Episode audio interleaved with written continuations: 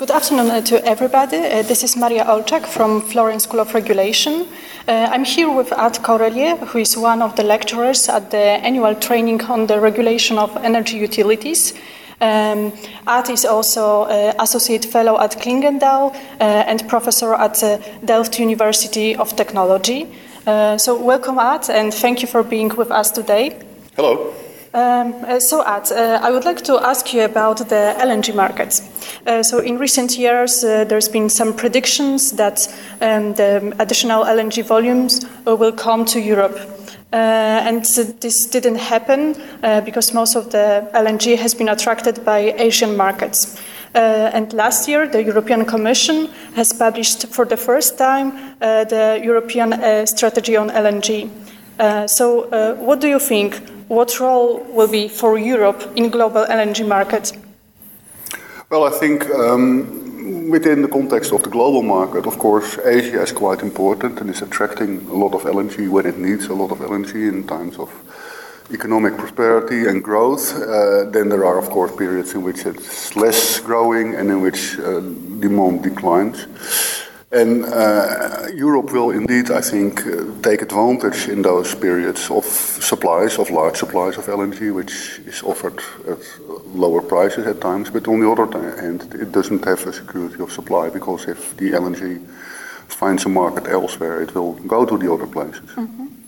Mm, so, uh, from your perspective, the Europe will re um, uh, remain the market of the last resort. Like the Asian markets will be definitely the, the, key markets for LNG. As long as the structure of price formation in the European market, uh, which is based on competition, which is uh, other different from the Asian market, in which prices still are fixed in long-term contracts, etc. Mm -hmm. The the Asian market is preferable to those suppliers. And of course, in Europe, the price really very much depends on the degree to which LNG competes with other sources of gas in Europe, like from Russia, like from Norway, mm-hmm. like from Algeria, like uh, to a lesser extent, declining extent from the Netherlands. And that, of course, creates the, the room for LNG, so to say but also the willingness of external suppliers of LNG to move their cargoes to Europe. Then the price has to be sufficiently high. Mm-hmm, definitely. Um, and if we just um, mm, play with this question and focus on Europe, so what do you think? Like, what will be the LNG in Europe, uh, taking into account that uh, demand is more or less stable uh, and uh, that uh, Europe is in the middle of energy transition uh, and the domestic production in Europe is decreasing? Will there be any space for LNG?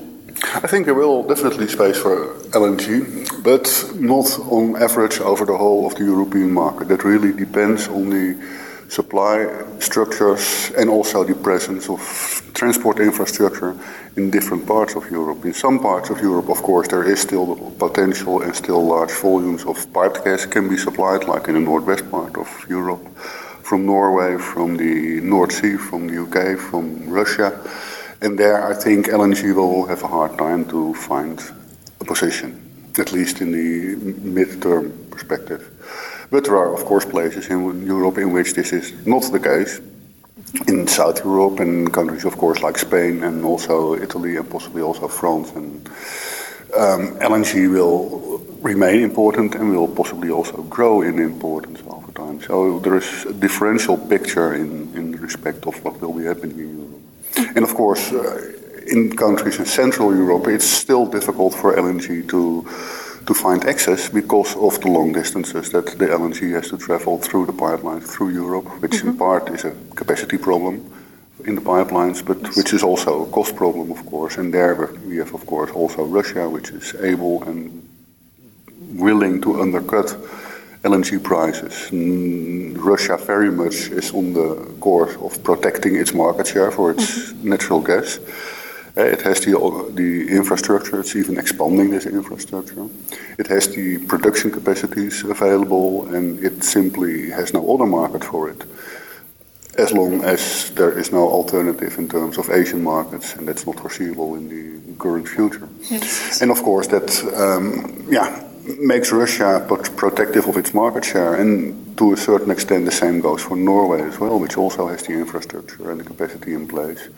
And we will be competing with LNG as long as it is possible and as hard as it is possible.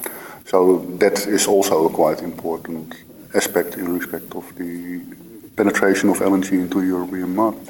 Mm-hmm. So it seems we're living in a very interesting period when it comes to the uh, LNG. Mm, yeah, so thank you very much for your time and for being with us today. You're welcome.